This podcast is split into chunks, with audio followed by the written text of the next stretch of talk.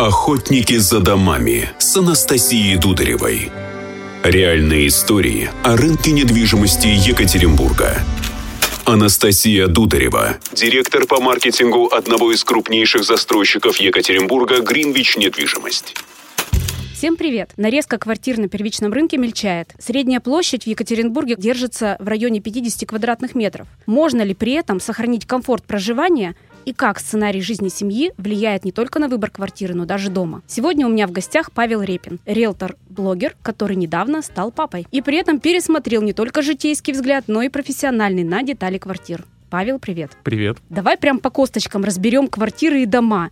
На что ты, как эксперт, советуешь обратить внимание своим клиентам? И что ты, как уже человек, повидавший виды в бытовом плане, подмечаешь сам? Я могу сказать, что мне повезло, и моя двухкомнатная квартира площадью 64 квадрата всегда казалась мне какими-то хоромами. До того, как родился ребенок. Когда же появилась моя дочка, даже два балкона в кухне и в гостиной перестали быть бесполезными. Получается, первое, что ты ощутил, что площадь 64 метра на троих, это уже не просто классно, это уже, наверное, предел. Но смотри, нас-то интересует немножечко другое. Что во вторичке может быть здорово, и ты бы сказал, новостройки, смотрите, учтите. Как я уже сказал, два балкона — это не такая и роскошь. То есть если ты хочешь, чтобы ребенок в плохую погоду дышал свежим воздухом, а ты находился в кухне и готовил, например, то пригодится балкон в кухне. Если же ты хочешь отдохнуть или позаниматься рабочими делами, то замечательно подходит в балкон в спальне. А застройщики, насколько я знаю, сейчас два балкона уже стараются не делать. Да, соглашусь. Очень мало вариантов, когда два балкона есть в новостройках. Опять же, потому что площади квартир оптимизируются и функциональность внутри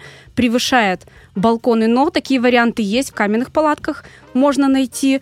И новый проект на Уктусе сезоны, там также будут квартиры с двумя балконами. Что еще интересного ты можешь подметить? Несколько лет назад, еще не будучи родителем, одну из планировок в жилом комплексе Айтаур я назвал огненной трешкой. Это была кухня-гостиная посередине большая и две спальни в разные стороны.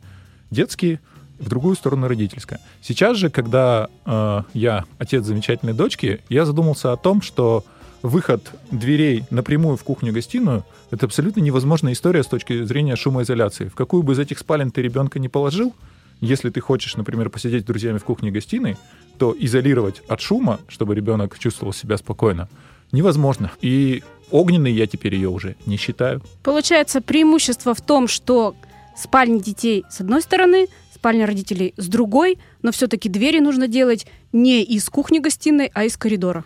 Да, в моей квартире двери через коридор и даже там соседствующие стенкой пространство, они гораздо более шумоизоляционны, нежели такое решение, как было в огненной кавычках трешке. Ну, здесь, наверное, могу дополнить для тех, у кого есть такие планировки, что сделать небольшой буфер в виде гардеробной между входом на кухню и комнаткой, и тогда будет немножко тише. А вот знаешь, что интересно? Когда есть дети, появляется новое почти авто, это коляска. Как ты решаешь с ней вопрос? Мне всегда казалось, что у меня почти клубный дом для 2005 года. Там везде видеонаблюдение стоит. И, ну, коляску можно ставить на общую площадку с соседями. Но поговорив с соседями, я понял, что у них уже крали и самокаты, и велосипеды, и прочую историю.